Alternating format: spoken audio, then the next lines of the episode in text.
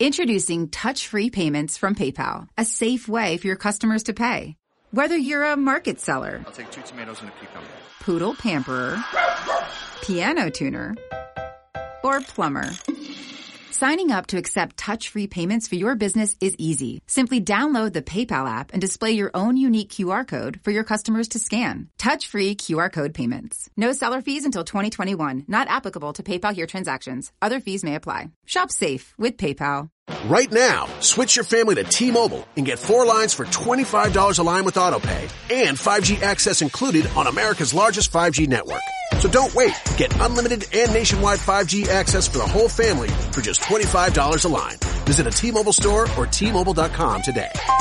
Plus taxes and fees. Customers may notice lower speeds and further reduction if using over 50 gigs a month due to data prioritization. Video at 480p. Unlimited while on our network. Qualifying credit and 4 plus lines required. Capable device required for 5G. Coverage not available in some areas. Some uses may require certain features. See T-Mobile.com. Indeed.com.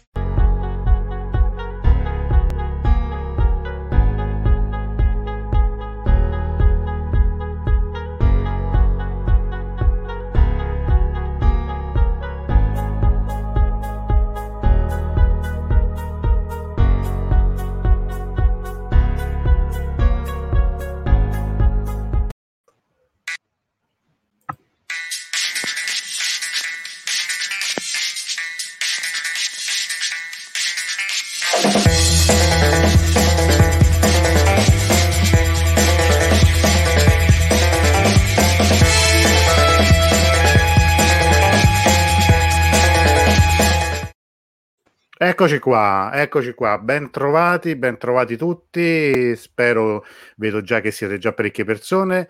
Eh, subito Taer, salutiamo, buon inizio, saluti a tutti, grazie Taer, possiamo anche vederci presto e, e bentornata a Luciana Borsatti. Come stai? Sto benissimo, è sempre bello essere qui, poi vedo che stai diventando sempre più bravo, sei sempre più tecnologico. Vedi, ci inventiamo di Eh. tutto, ma anche effetti speciali, no vabbè, Ah, cercare di fare... Di, di reinventarsi un po' tutto. Tu invece dove stai? Che c'è un- uno sfondo Allora, bellissimo. Io non ho lo sfondo della, della mia libreria questa volta, ma ho lo sfondo di un bellissimo giardino a Sabaudia, o Ah, meglio, un beh. giardino, adesso vi spiego, non è un giardino privato, è un- si chiama Baia d'Oro ed è un giardino molto grande che digrada verso il lago, fatto e puntellato da una trentina di casette in stile greco, dove uno sta, dorme, mangia, studia e poi scende al lago oppure va al mare. E mi sembra un posto perfetto. Benissimo, ovviamente Anzi, quando uno va, va sempre con, con la mascherina, diamo, diamo sempre, Sempre buon esempio. Ma perché, no, ma qui eh, all'esterno non possiamo anche farne a meno e quindi... No, no, vabbè, lì sopra- ovviamente, ovviamente. chiama Come è andata la tua... La baia si chiama, scusami, ridiciamolo così, Baia diciamo... Si chiama Baia d'Oro. d'Oro. Baia d'Oro, lo consiglio assolutamente. Tra in mezzo appunto, Sabaudi Mm. è anche vicino a Roma, quindi insomma, tutte le persone che ci ascoltano che stanno a Roma, Meno di due sicuramente sì, sì, un Mm. posto sicuramente bello. Come è andata la tua estate? Insomma, tua agosto Eh, poi, perché... mm, Sì, il mio agosto è andato bene, è andato bene, sono stata in montagna, sono andata a ritrovare le radici, le origini. Chissà perché sono sempre più importanti, più uno invecchia, più le radici diventano importanti. Eh, Tu friulana, ricordiamolo. bellissime camminate, delle bellissime camminate in montagna, eh, abbiamo messo duramente alla prova i muscoli, ma ce l'abbiamo fatta. Beh, bene, bene, bene. Ricordiamo, tu sei friulana di dove esattamente? Io sono nata a Udine, ma mm, la mia famiglia ha una casa in montagna in Valcellina e- mm, ed è un luogo simpatico in cui tornare. Beh, beh, Ecco. immagino, sicuramente. Allora, veniamo un po', no? abbiamo detto, ci siamo dati questo appuntamento il primo settembre, ricominciamo e ricominciamo partendo un po' da dove ci eravamo lasciati, cioè ci siamo lasciati mh, con te l'ultima diretta, se non ricordo quando fosse, però ecco, con, con questo filo di, di, diciamo, di incontri, di conversazioni sull'Iran, era un momento eh, così, in cui si sperava un po' di uscire dall'emergenza sanitaria ed erano in ballo un po' di questioni di carattere di politica internazionale, no? possiamo dire. Mm. Da dove vogliamo? Io possiamo anche partire. In genere, quando si andava, una volta almeno quando si andava in vacanza, poi si tornava con l'album delle fotografie, giusto? no? E c'era questo riguardo, forse c'è ancora adesso, adesso magari però con il digitale è un Ah. po' più complicato.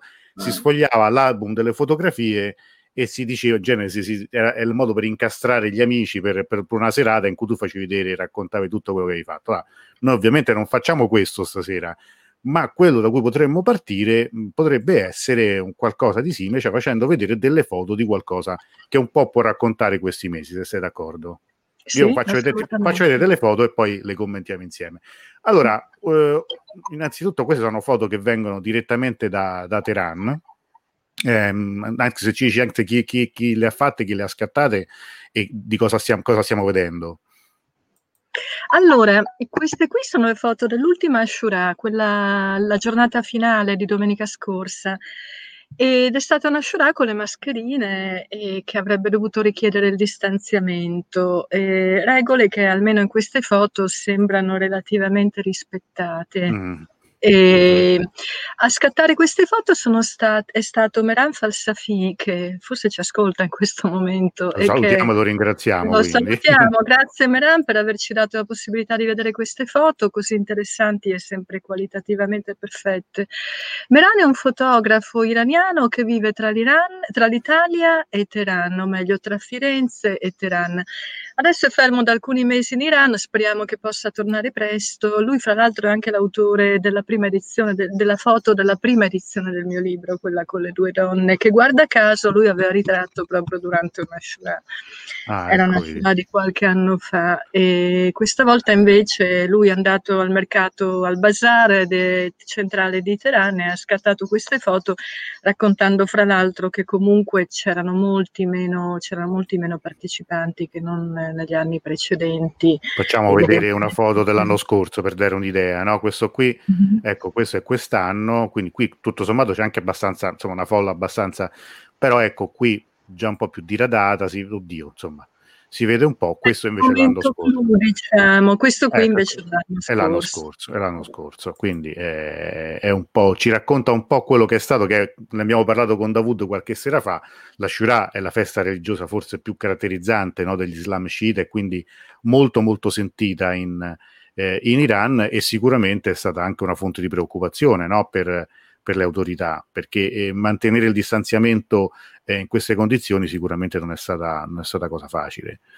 Ehm, Sì, diciamo che le autorità hanno cercato fino all'ultimo di chiedere che non fosse svolto in, modi, in, in luoghi chiusi, che fosse solo in luoghi aperti, che appunto non ci fosse la distribuzione del cibo gratuito come era previsto, vietare le processioni, i gazebo, però insomma alla fine c'è qualche, stata qualche insistenza da parte delle, delle, dei religiosi per cui qualcosa si è fatto, ma cercando di mantenere in piedi queste regole. Diciamo. Mm, mm. Certo che comunque dopo Noruz, dopo Ashura, eh, anzi dopo anche Ramadan, questo diciamo è il Mm. terzo grande appuntamento mh, tra religioso e non religioso, comunque le grandi feste, celebrazioni dell'Iran che si vive con il Covid, con il Covid-19. Certo, e, ed essendo, come dire, l'anima sciita così importante no? nel popolo Certo. iraniano, era chiaro che non, non si poteva far passare inosservato un appuntamento così importante che è fondante per l'identità sciita iraniana. Intanto salutiamo un po' di amici che ci hanno salutato, Claudio Zito, il Gatto Nero, Giuseppe Clay, Franco Z e Camarane, come al solito il ritorno del guerriero qui. Ho un caro saluto a tutti, in particolar modo all'ospite saggia ed abbronzatissima Luciana. Lui- abbronzatissima. Ci tiene sempre a, a- a Ah. vedere questo, a notare, a notare i dettagli. Sempre, sempre, sempre. Senti, tornando alla- alla- all'Iran e all'aspetto diciamo anche più serio del, del- legato appunto al Covid-19, c'è stato un- come dire, un, un riaggravarsi della, della- della- della crisi in, in Iran in questo mese e mezzo. Beh, eh, le cose sicuramente non vanno bene. Mi sono Mm. presa gli ultimi dati di oggi proprio prima di eh, vederci. Aspetta un attimo che troviamo. Eh, mi sono fatta due file diversi. Eccolo qua. Allora, oggi abbiamo avuto in Iran purtroppo 1682 nuovi contagi che portano il totale a 376.894. Il bilancio totale delle vittime è di 21.672.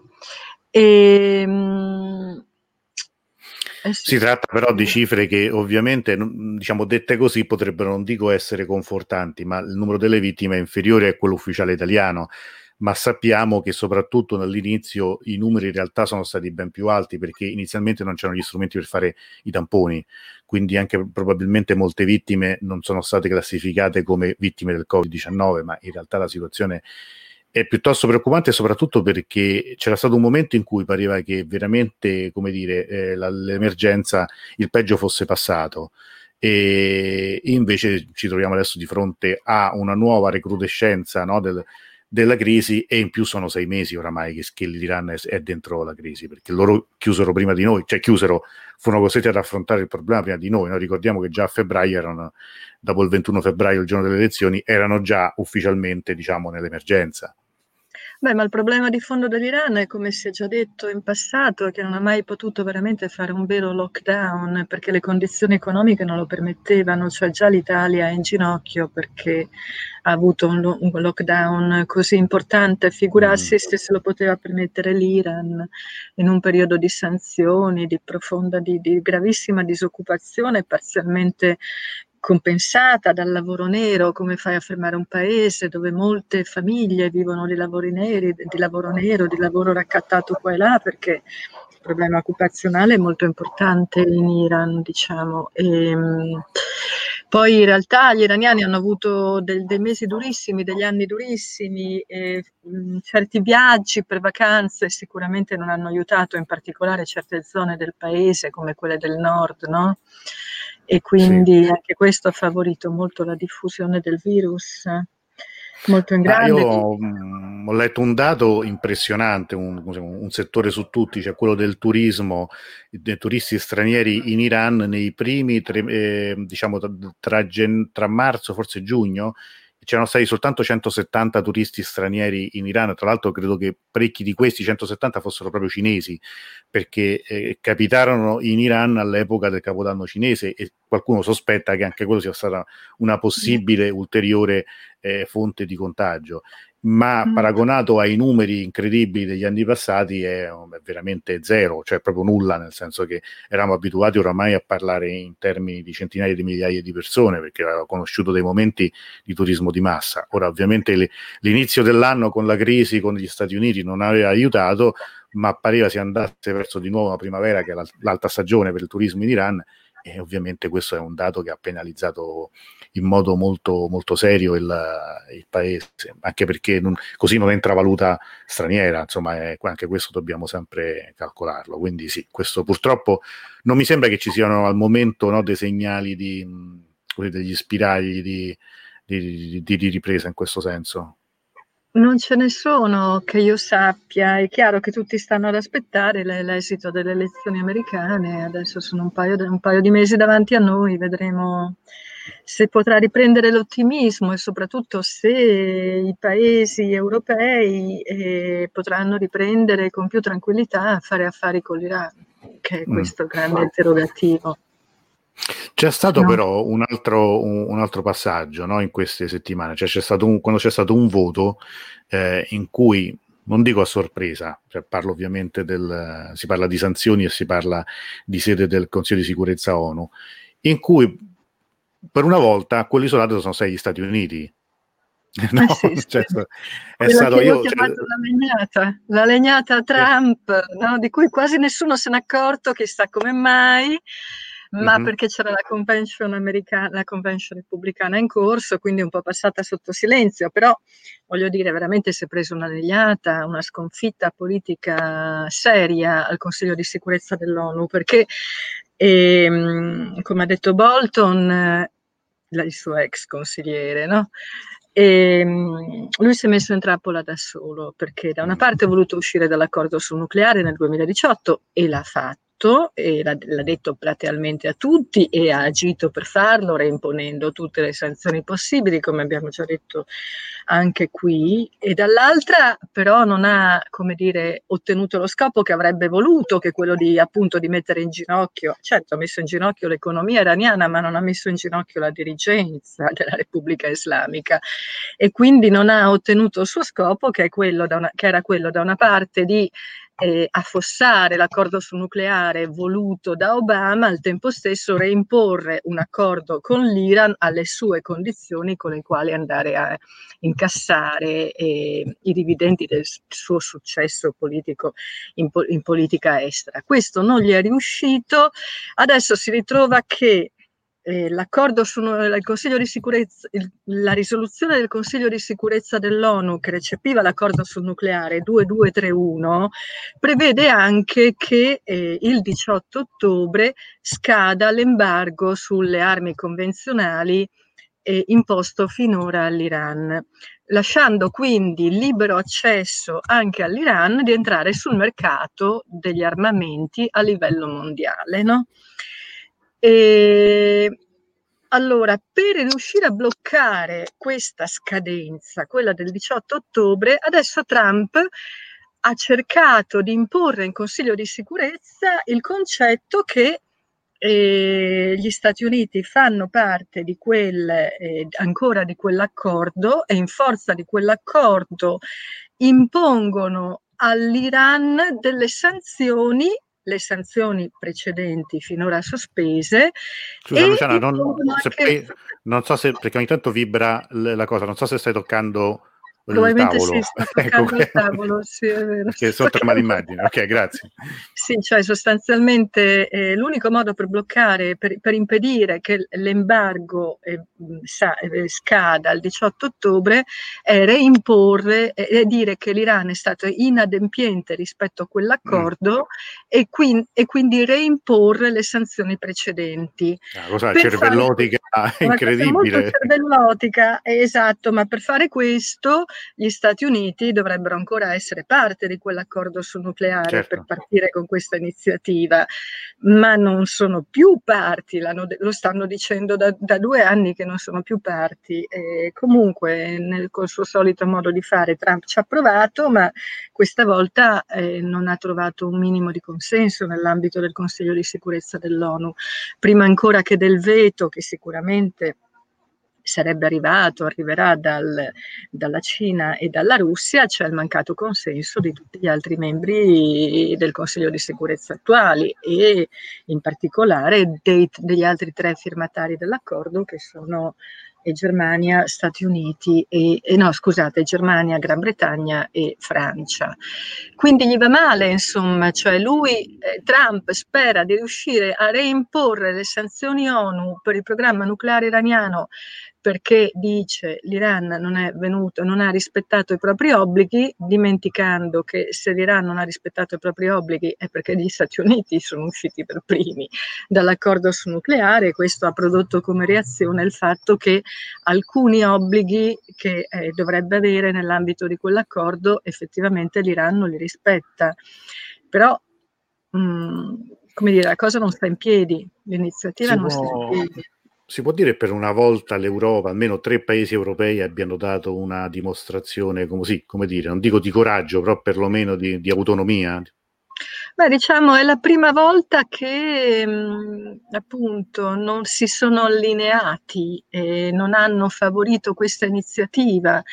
È vero che la Germania adesso si sta facendo promotrice di un accordo, di una, di una soluzione diplomatica che tenga in piedi una qualche forma di embargo sulle armi nei, convenzionali nei confronti dell'Iran, ma in un'altra strada, non certo, non certo questa che aveva proposto che aveva proposto Trump e che ancora una volta se vincesse con la propria linea Trump si confermerebbe il vero distruttore di tutti gli accordi internazionali, cioè da una parte prima ha distrutto l'accordo sul nucleare, adesso lo vuole rimettere in piedi per distruggere di nuovo un altro accordo, cioè una risoluzione dell'ONU, quella sull'embargo.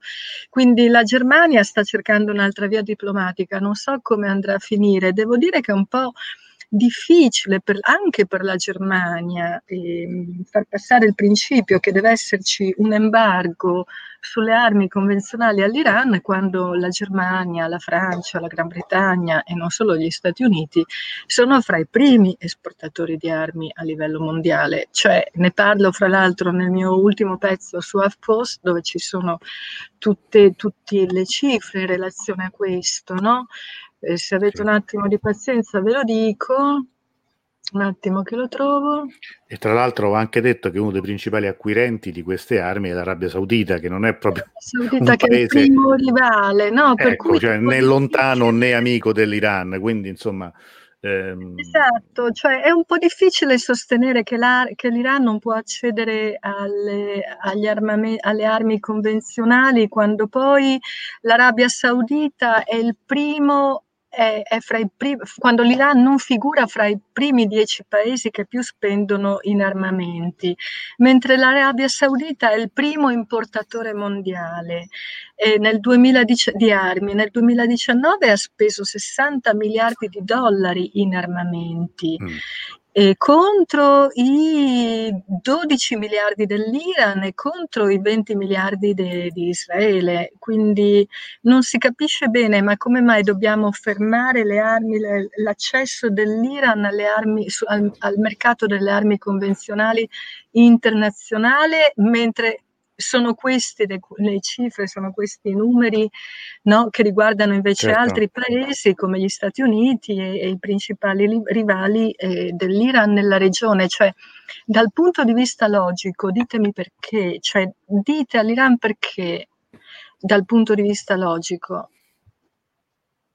Ah, ci sono dei commenti, salutiamo un po' di amici, anche Jamshid un saluto a tutti, bentornati, grazie anche a te. Eh, Sami Garib, che salutiamo, buonasera trasmissione, grazie. Eh, Kamran ritorna sulla questione, dice le autorità iraniane devono prepararsi a far convivere la popolazione con il coronavirus per i prossimi due anni, ma questo probabilmente è, una, dire, è un dovere, un impegno che dovrebbero avere un po' tutte le autorità di tutti i paesi, cioè nel senso che l'idea che ce ne fossimo sbarazzati nel giro di tre mesi era un pochino così, insomma un po' illusoria e credo che ora ne stiamo facendo un po' i conti tutti. Eh, salutiamo anche il professor Naccarella, la scuola di ritardo a Bologna, stima e grazie a Sacchetti e Borsati. Eh, qui ne parleremo di nuovo, grazie. Raffaele De Mattei si scrive: Era ora che un pezzo di Europa rivendicasse un minimo di autonomia. Speriamo sia l'inizio di un ripensamento sull'appiattimento finora avuto. Questo è, è, è vero. E Cameron dice: L'UE ha colto la palla al balzo e ha sfruttato la contraddizione che e Trump ci è caduto. Io Anche volevo aggiungere una cosa, sì. eh, scusate, per concludere il mio ragionamento di prima, no? cioè, è chiarissimo perché, eh, voglio dire, buona parte non, del mondo non vuole che sia, sospeso, che sia sospeso l'embargo sulle armi convenzionali all'Iran, perché si, perché si ritiene che eh, l'Iran sia un, una minaccia alla stabilità del Medio Oriente e via dicendo. No? Ma allora, come dire, la mia provocatoria proposta è e allora perché se vogliamo reimporre l'embargo, l'embargo all'Iran non facciamo una moratoria sulle vendite di armi nella regione? dove appunto, come dicevo prima, i primi esportatori sono Stati Uniti Francia, Inghilterra e Germania, forse Germania, non, non, so bene se sia proprio il Medio Oriente, però adesso dovrei rivedermi i dati, però sicuramente gli Stati Uniti e, e, comunque ripeto, quel mio pezzo su Huffington Post c'è tutto, le cifre dello Stockholm International Institute for Peace, for Peace cioè il SIPRI, eh, dettaglia tutto quanto, cioè è una, pro, è, una, è una, proposta provocatoria, no? Embargo all'Iran va benissimo, moratoria delle esportazioni delle armi all'Arabia Saudita, come la mettiamo? e anche agli Emirati Arabi Uniti. Ma, ehm, certo, certo, no, no, no, sicuramente. Tra l'altro eh, ricordiamo pure che in quella regione è in corso una guerra terribile, quello Yemen, cioè dove lì anche le armi italiane come dire, sono, eh, trovano un mercato sicuramente molto fertile in, que- in, questi anni, in questo periodo. Quindi non stiamo parlando, come dire, di una corsa di armo eh, soltanto in prospettiva, ma è un, ovviamente non parliamo della questione della Siria, ma mh, per parlare appunto di, di, di, un altro tipo di conflitto che, in, che, vede in un certo senso tutti questi attori poi coinvolti e anche questi eh, soggetti esportatori di armi. Quindi insomma mh, è, è, una situazione molto complessa in cui mi sembra che, sai, un po' come faceva so se ti ricordi Apocalypse Now, no? quando a un certo punto lui, il, il tenente Willard, viene mandato che deve eh, fermare Kurz, che è Marlon Brando, perché è accusato di omicidio. E lui dice, in, in, questo, in questo, contesto, cioè quello del Vietnam, della guerra del Vietnam, accusare, cioè, dover arrestare qualcuno o, o ucciderlo perché colpito di omicidio è come fare la multa di, di, eccesso di velocità in una gara di Formula 1, cioè è, è, è abbastanza ipocrita come, come, come ragionamento. No? Eppure mi sembra che in tutte le, le motivazioni che spesso no, eh, vengono accompagnate alle decisioni che in qualche modo vedono l'Iran come obiettivo ci sia sempre questa, questo tipo di giustificazione. E volevo salutare anche Mina che ci saluta. Eh, Sami fa una domanda: non si può considerare che questo accordo 5 più 1 fosse fondamentalmente maldestro a posteriori? Allora, non era il migliore degli accordi, cioè era il migliore degli accordi possibili, non era il miglior accordo in assoluto, ma vista la difficoltà di mettere insieme due diverse, diverse esigenze e, e come dire, cioè, se ci hanno lavorato svariati anni sopra ci sarà un motivo, no? Perché da una parte c'è un Iran che diceva io non voglio arma nucleare, ma ho il, il diritto sacrosanto ad un programma nucleare civile, che è esattamente quello che sta implementando adesso, che sta potenziando adesso l'Arabia Saudita. Quindi questa un'esig- era un'esigenza no? di un paese sovrano che vuole essere sovra- sovrano nella propria politica energetica. Dall'altra c'erano, come dire, i timori che invece l'Iran eh, sviluppasse un'arma atomica o lo volesse fare, quindi la necessità di un contenimento di questo allarme, di questa paura e contenimento fortemente sollecitato da Israele. Mettere insieme tutte queste cose ha richiesto svariati anni di mediazioni. Non era il migliore accordo, infatti ha rivelato alcune, alcune grosse, grosse falle fin dall'inizio, perché lo stesso Obama, che l'ha fortemente voluto, e al tempo stesso non è riuscito, non ha, non, non ha impedito alle banche no? cioè non ha impedito alle banche di avere paura di ritorsioni già quando l'accordo doveva essere pienamente in piedi, cioè nel 2016. Quindi già Obama, all'epoca di Obama c'erano ostacoli perché quell'accordo prendesse, come dire, potesse decollare in modo concreto. Quindi Trump ha dato soltanto l'ultima legnata. Per quello nessuno di noi ha particolari ottimismi nel caso che dovesse vincere Biden che il cui dovere sarà quello di cercare di salvare il salvabile di questo accordo sul nucleare del JCPOA. Oh, certo. stato... Nessuno di noi ha delle illusioni su quello che l'America potrà fare, sul fatto che ci sia un grande cambiamento della politica americana nei confronti dell'Iran. Ness... basterebbe semplicemente che però venisse meno questo clima di contrapposizione che ha prodotto in questi ultimi tre anni soltanto danni, ma soprattutto sottolineo danni non tanto alla dirigenza della Repubblica Islamica quanto agli iraniani, perché questo lo si dimentica certo. troppo spesso, le sofferenze degli iraniani che sono avvenute in questi ultimi tre anni. Mm, rispondendo sempre insomma in parte a questa, questa domanda, a questo così, mh, mm, come dire, questa apertura di, questo discorso, no, di questo tema sulla validità, io non, non mi reputo un, un, esperto di trattati internazionali, però il fatto che l'America sia uscita da quell'accordo non eh, in virtù di qualche considerazione relativa a violazioni da parte dell'Iran dell'accordo stesso o per, delle, per, un mutamento delle condizioni esistenti, ma semplicemente per una volontà politica di eh, Trump di disconoscere il lavoro fatto dal suo predecessore. Questo è evidente perché credo che tutti siano d'accordo che se eh, potessero fare una specie di come dire, eh, copia e incolla di quell'accordo e metterci la firma di Trump, Trump probabilmente lo, se lo venderebbe adesso come un grandissimo accordo, come un grande risultato. Cioè, eh, no, non ci sono state delle, come dire, de, de, de, delle, una, una, una, crisi che è venuta a, matu- a, maturare in quegli anni, cioè da, tra il 2015 e il 2018, quando Trump ha deciso no, l'uscita da, dal, dal, dall'accordo. Semmai non funzionava in partenza, ma non funzionava questo a discapito dell'Iran, cioè era l'Iran che lamentava dicendo nonostante l'accordo noi non abbiamo avuto quello che, eh, che, che abbiamo chiesto. Quindi questo era il tema, mentre quella di Trump è stata un'operazione politica. Io ricordo sempre che Trump è uscito da quell'accordo e ha promesso di uscire dopo che è andato a fare, ha fatto un accordo eh, multimiliardario con l'Arabia Saudita, proprio anche per la vendita di armi.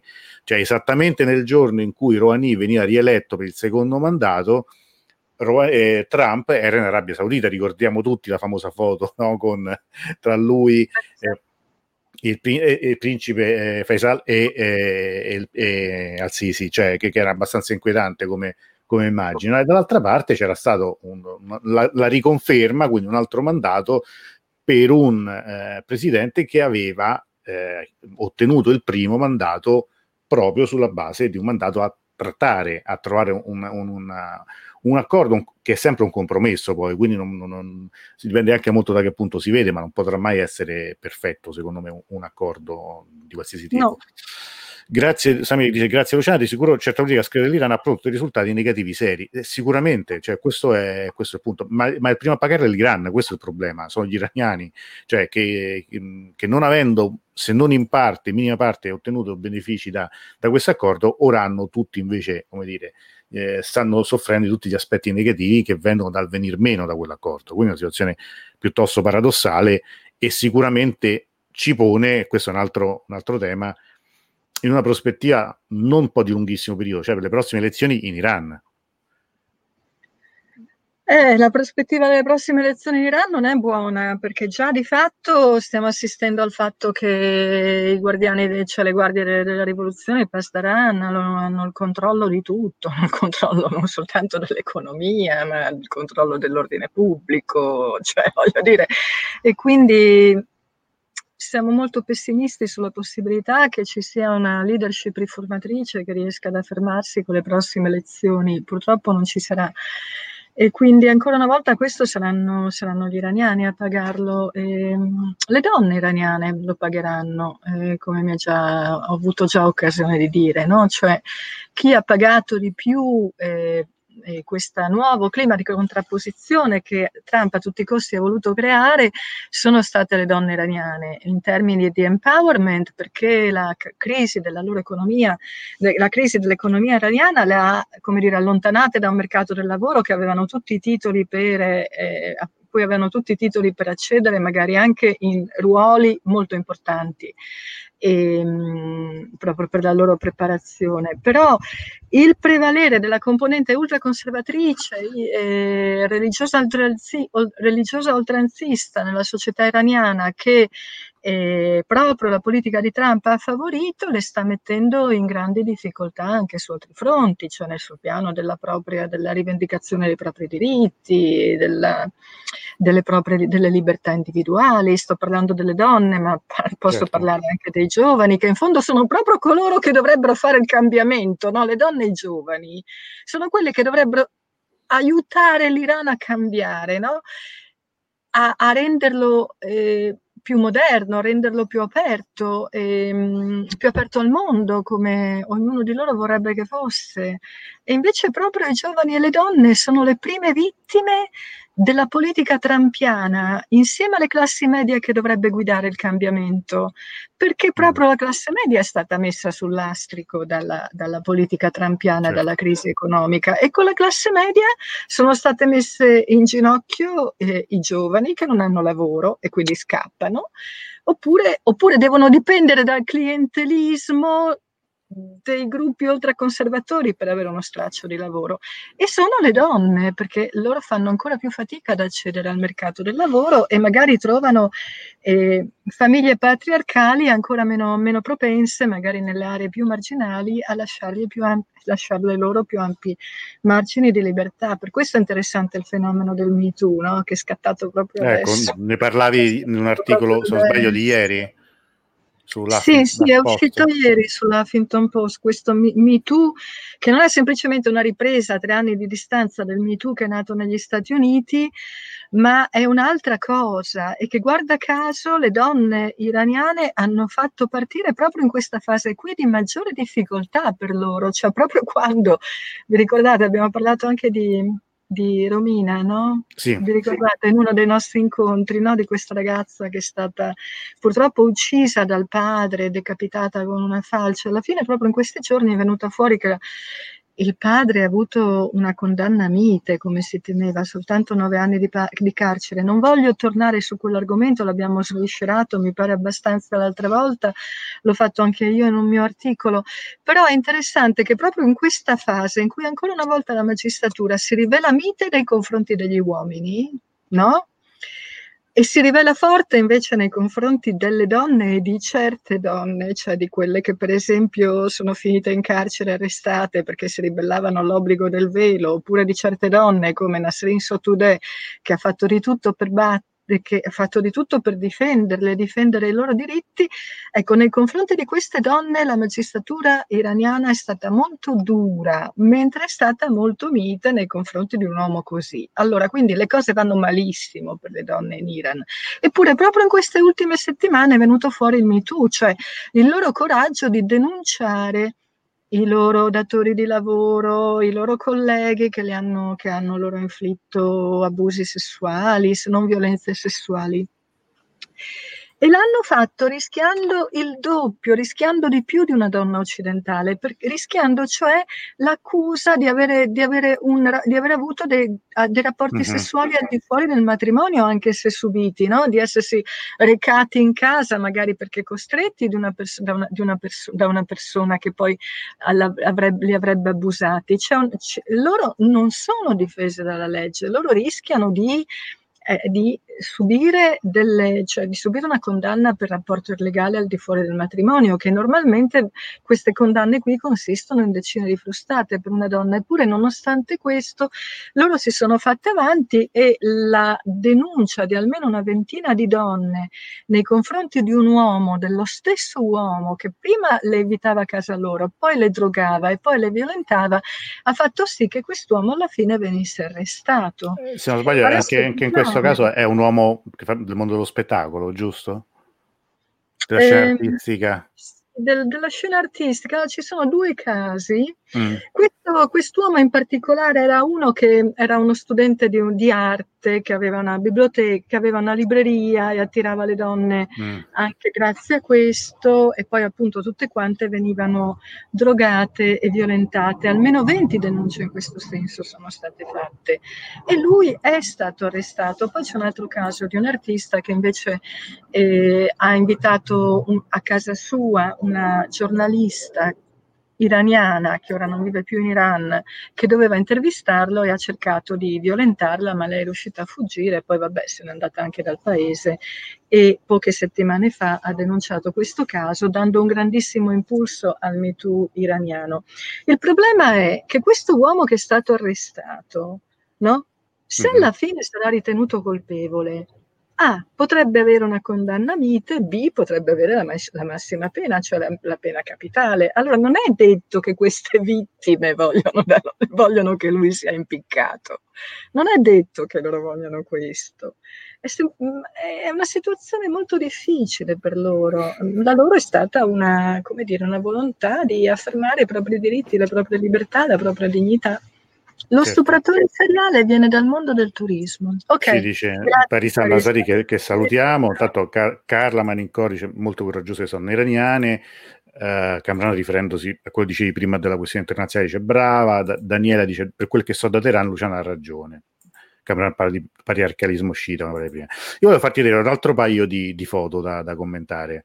Allora, una, eh, a proposito di successione, no? tu parlai appunto del, del, delle prossime elezioni presidenziali che ci saranno eh, tra poco meno di un anno, a, a giugno eh, del, del, 2021.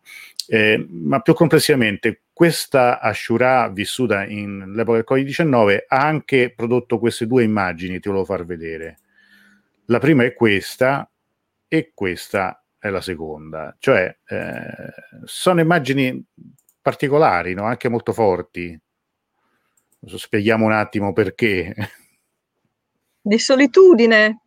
Sì, una solitudine dovuta al Covid, che dovrebbe essere una solitudine anche di, eh, come dire, invito alla popolazione di essere cauti, di mantenere il distanziamento sociale, ma questa qui è, una, è una, veramente una solitudine esistenziale tremenda quasi, no? cioè, proprio, sembra una solitudine esistenziale e al tempo stesso anche politica. Non...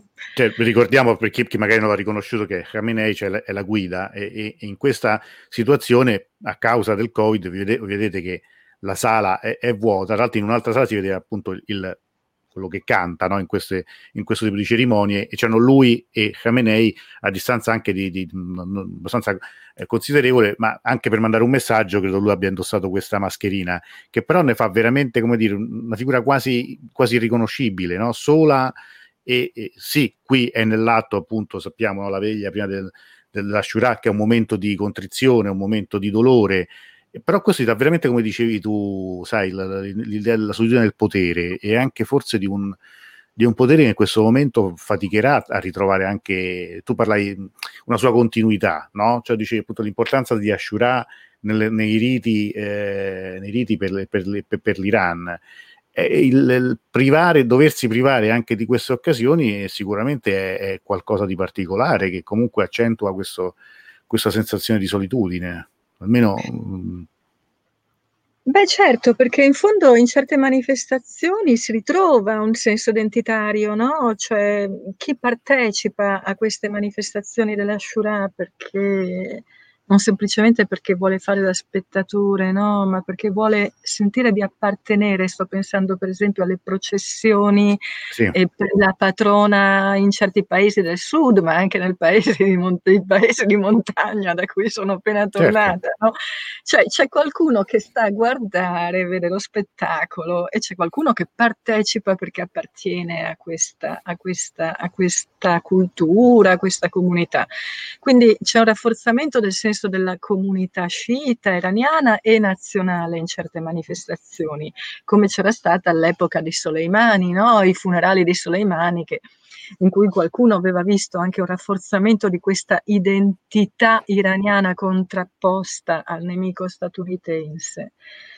E sì. sicuramente si sta, cioè voglio dire, il paese rischia un po' di disgregarsi in questo momento. Mi sorprende molto che e lo si è visto per le manifestazioni, per le proteste, ci sono forti tendenze disgregatrici, no? che poi è vero certo. che si può dire che qualcuno che la dirigenza dice che sono sobillate dall'esterno, ma sicuramente uno scollamento fra il popolo e la sua dirigenza c'è, non c'è dubbio. Quello che mi sorprende è che queste queste, queste, foto così, queste foto siano state diffuse. Perché? Perché sono state diffuse?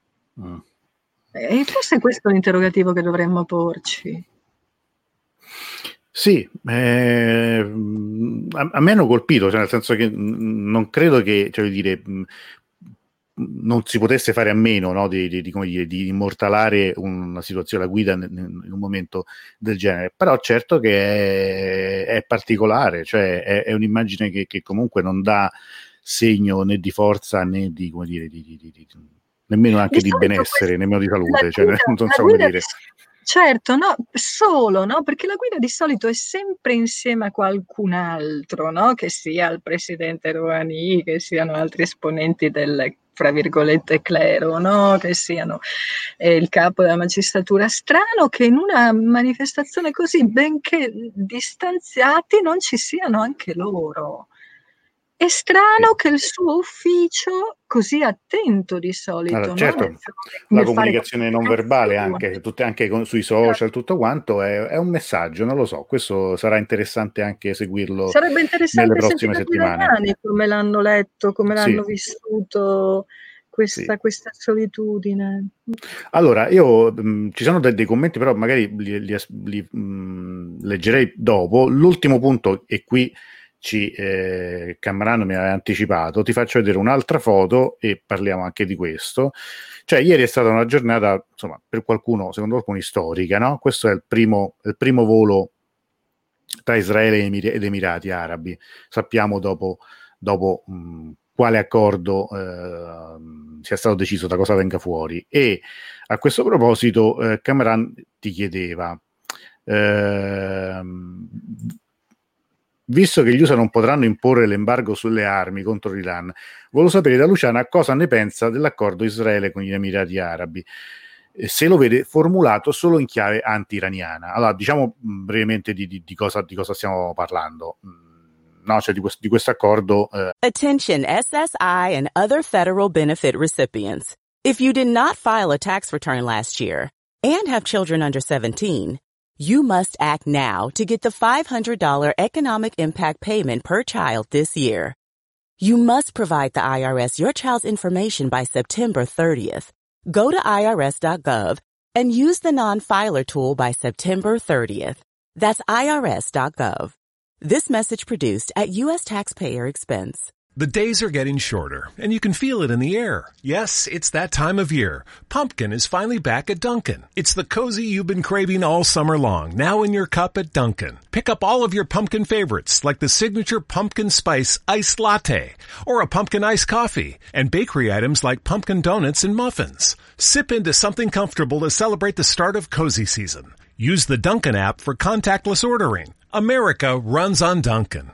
Uh... che c'è stato tra Israele appunto ed Emirati Arabi Uniti.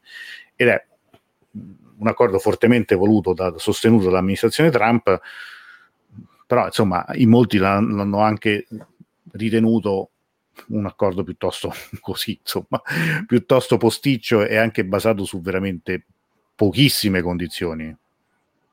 Ma in realtà è proprio la politica di Trump ehm, è, ha favorito certi riallineamenti, no? riallineamenti. Il fatto di essere fortemente anti-iraniana ha favorito il fatto che anche le potenze più o meno grandi del Golfo che temono l'influenza dell'Iran si siano ri- riallineate con, eh, con, con Israele e con gli Stati Uniti e questi movimenti son, si potevano intercettare eh, sotto traccia in questi ultimi anni. No?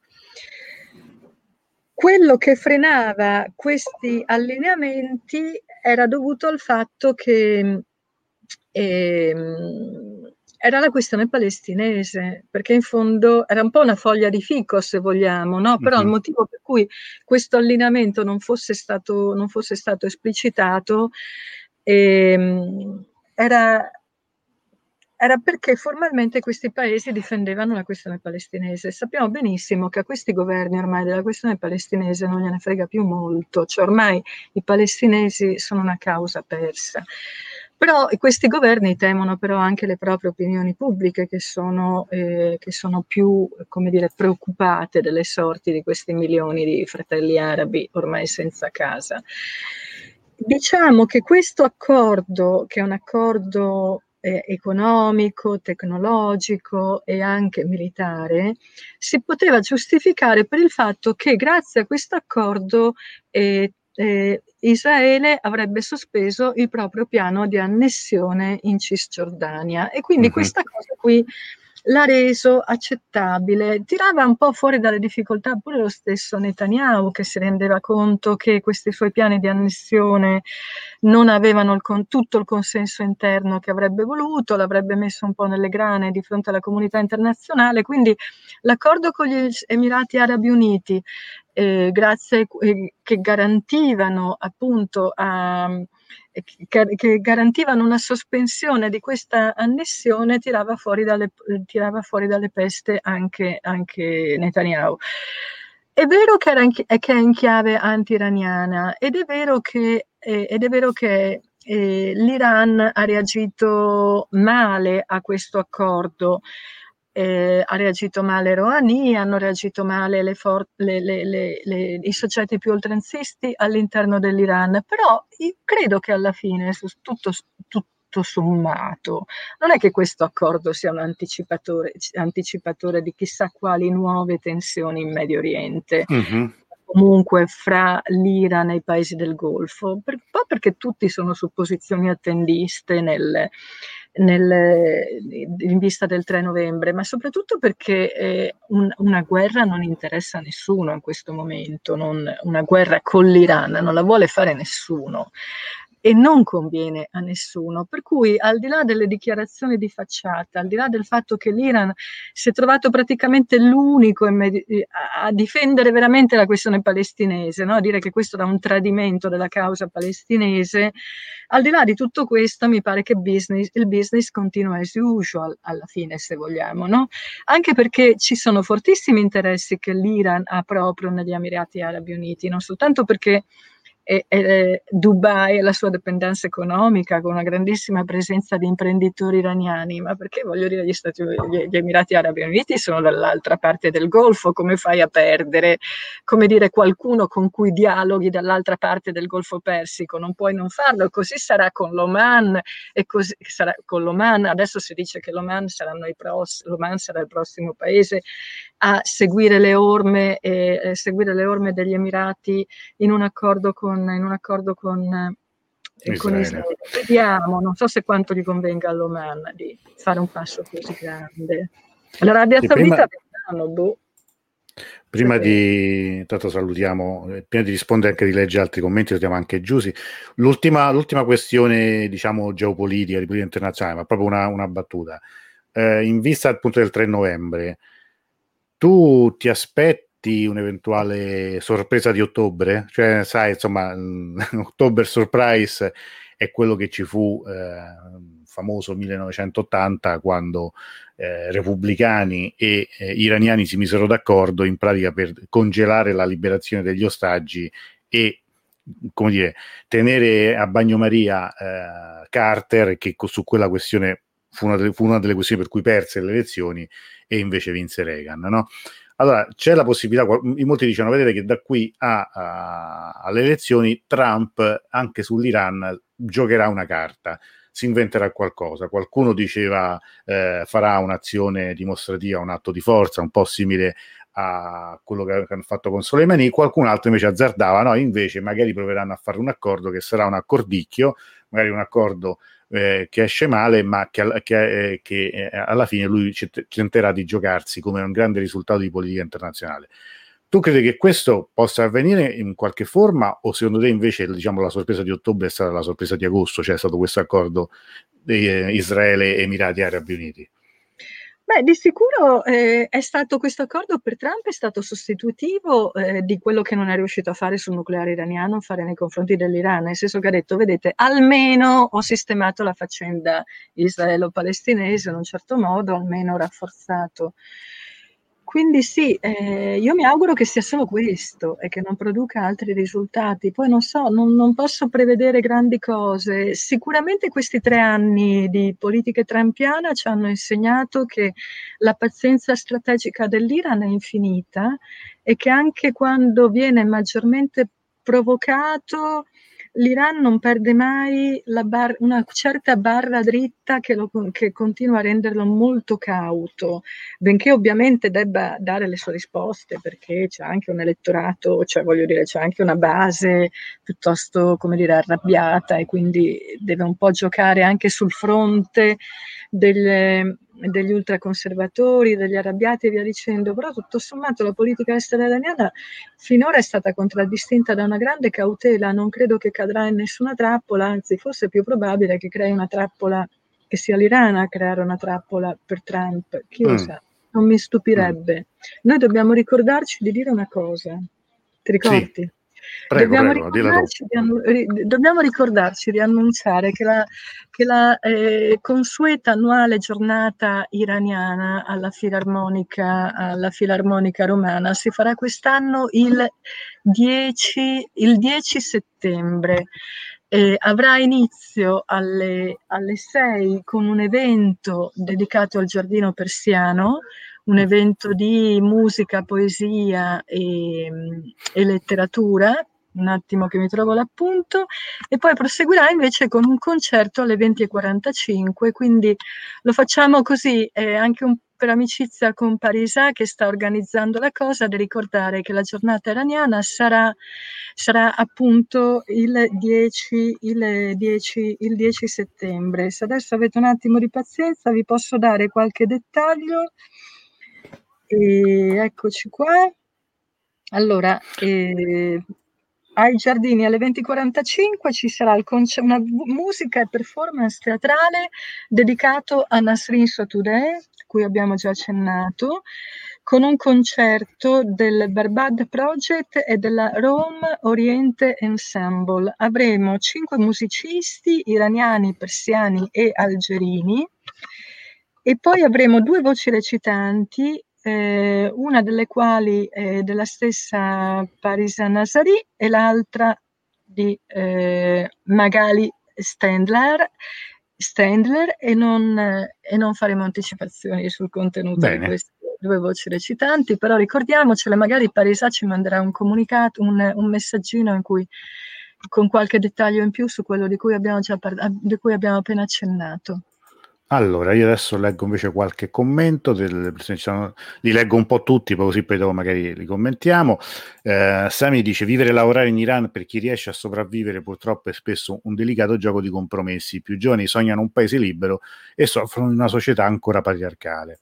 Kamran, commentando la foto di Khamenei, dice: È stata la prima volta che la guida ha, ha, invitato la popolazione a seguire le linee guida del governo. Lui è stato sempre oppositore dei governi riformisti. Eh, sì e no, Camran, perché io ricordo sempre che quando c'è stato l'accordo sul nucleare, la guida, pur non, avendo, non essendo convinto di quell'accordo, lui però pubblicamente disse che era un accordo che andava sostenuto. Quindi sì, capisco quello che vuoi dire, però attenzione perché non è che abbia comunque sempre boicottato in modo plateale. In questo eh, caso quello delle, delle, misure sanitarie è anche insomma dire, una cosa oramai quasi di necessità. Eh, Franco Naccarella stima e condivido i giudizi politici di Borsatti e Sacchetti, condivido i duri giudizi sulle ingiustificate sanzioni USA. Oltre a questo, non, eh, non, non, non voglio esprimere giudizi politici come medico, devo lavorare con i medici che lavorano per i ministeri del welfare, sanità, educazione medica per il Covid, eccetera, eccetera. Un grande lavoro, sappiamo, il professor Naccarella, che riavremo comunque ospite a fine mese, sempre qui, quindi, come abbiamo avuto il mese scorso.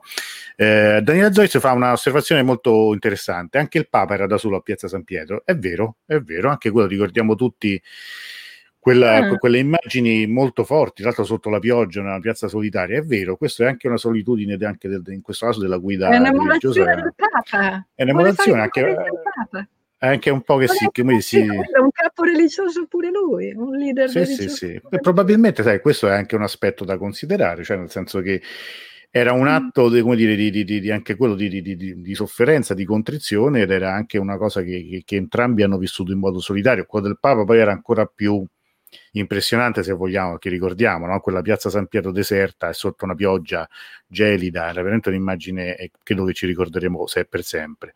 Salutiamo di nuovo anche Giussi. Certo. C'è... La guida raffranta di fronte sì. al Covid, fra l'altro. Sì, sì, sì, sì. Eh, Camran ci dice se, mm, riguardo questa intesa tra Israele e Emirati Arabi Uniti, sì che è anti-iraniana l'accordo, ma anche anti-turco, visto che c'è questa politica neo, di neo-ottomanismo del sultano, sarebbe ovviamente Erdogan, per la corsa all'egemonia regionale turca. Questa è un'altra considerazione interessante. Eh, Jahangir ci dice il primo nemico del popolo iraniano è il regime fondamentalista dei mullah che hanno ucciso e soppresso il popolo più di qualsiasi altre potenze straniere. Gaudia Sciacca ci dice invece grazie infine a Luciana, eh, infinite a Luciano Antonello, ben ritrovati a tutti, ciao prestissimo. Tra l'altro eh, con Gaudia ci vedremo dopo ciao, domani, dopo, dopo, ricordiamo di cosa parleremo. Ecco, Parisà appunto mette tutti gli, i dettagli del, dell'appuntamento di, del, di giovedì 10 settembre, eh, che, che, rimangono qui sotto, quindi insomma avrete modo di, di, di vederli e di leggerli anche dopo. Eh, io mi permetto un po' di fare un piccolo, dire, un piccolo spot, scusate la, la, la, sfacciataggine, ma ovviamente è fatto per, per amici, quindi ci tengo.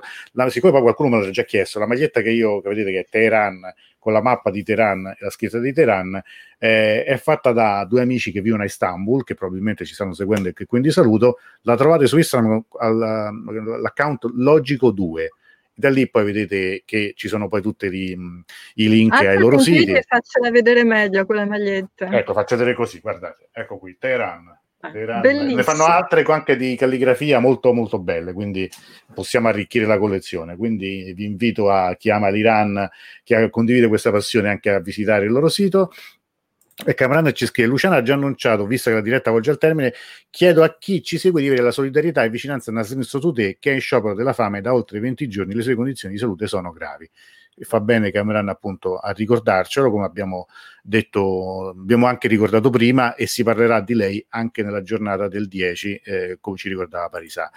Il diritto di difendere i diritti umani è universalmente riconosciuto dalla Carta dell'ONU, insieme a Nasrin altri avvocati si trovano nelle carceri di Teheran che sono Abdul, eh, Abdul Fattah Sistani, Mohammad Najafi e Amir Arsalan Davoudi. E noi questo ci, ci uniamo ovviamente al, all'appello di, di Cameron, cioè, ci pare giusto anche condividere i nomi di, di, persone che magari sono un po' meno sotto i riflettori rispetto ai, ai nomi eh, più noti e questo ovviamente è un altro tema che in, in questi mesi anche di, di crisi sanitaria sicuramente è, è, andato un po' in, in secondo piano, però ecco, noi eh, parliamo sempre, cerchiamo di parlare sempre di tutto. Ricordavo prima, dicevo prima, di Gaudia, eh, che abbiamo salutato, che, che, è stata nostra ospite eh, già in passato e che dopo domani, esattamente eh, giovedì, sempre alle 19, invece parlerà con noi del matrimonio persiano ci saranno eh, molte, molte cose da, da, da, di cui parlare, ci racconterà, ci spiegherà anche molti simboli, molti significati del matrimonio persiano, eh, ci saranno anche delle sorprese, ci saranno anche delle cose particolari, quindi invitiamo tutti a seguirci eh, giovedì prossimo. Io ho perso Luciana, nel frattempo c'è un altro commento, Soltani, eh, dice Camran. Allora, io mh, temo di aver perso Luciana, eh, vorrei soltanto vedere se per un attimo eh, ritorna, altrimenti io vi ringrazio veramente per, per la vostra pazienza, per la vostra, dire, per essere tornati già subito così numerosi il primo settembre, siete stati, ecco, ecco che è tornata Luciana.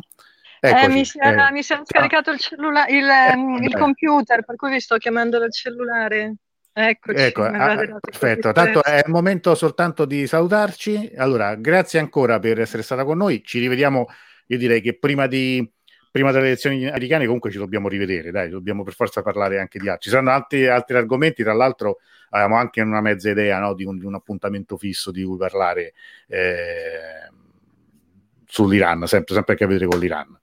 Eh, poi, insomma, sei, sei una storia oramai delle dirette, quindi quindi ti rivogliamo Grazie, presto qua sicuramente. Troppo buono. No, figurati, Gianchi, spero parlate anche di matrimonio delle bambine spose. Beh, vedete, abbiamo già parlato, ne parleremo comunque anche dei diritti, ovviamente. Esther Lillo che ci saluta. Allora, io vi ridò appuntamento, vi rifaccio vedere un'altra volta il, l'annuncio per dopodomani. E grazie Luciana, ci sentiamo presto e io, visto che ci siamo diventati veramente bravi, a questo punto non mando niente po' di meno che la sigla di chiusura. Grazie e buona serata a tutti. Buona serata.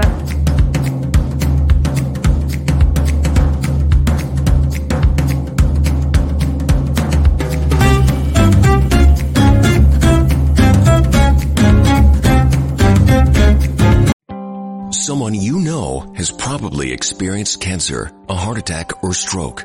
The odds of experiencing one of these are high, which could result in bills for thousands of dollars in out-of-pocket expenses. How would you pay for it? With your savings? There is another option. It's called Active Care. Active Care is a supplemental health insurance policy that offers protection for covered cancer, heart attack, or stroke, and a choice of cash benefit options from ten to sixty thousand dollars. And with Active Care, the cash is yours to use as you see fit. Active Care is brought to you by Colonial Penn Life Insurance Company and is underwritten by Washington National Insurance Company. Get Active Care for cash, choice, and control. Visit colonialpenn.com for more information. This is a limited benefit policy. This policy has limitations and exclusions. For costs and complete details of coverage, visit colonialpenn.com. Introducing touch-free payments from PayPal, a safe way for your customers to pay. Whether you're a market seller, I'll take two tomatoes and a cucumber. Poodle pamperer, piano tuner, or plumber. Signing up to accept touch-free payments for your business is easy. Simply download the PayPal app and display your own unique QR code for your customers to scan. Touch-free QR code payments. No seller fees until 2021. Not applicable to PayPal here transactions. Other fees may apply. Shop safe with PayPal.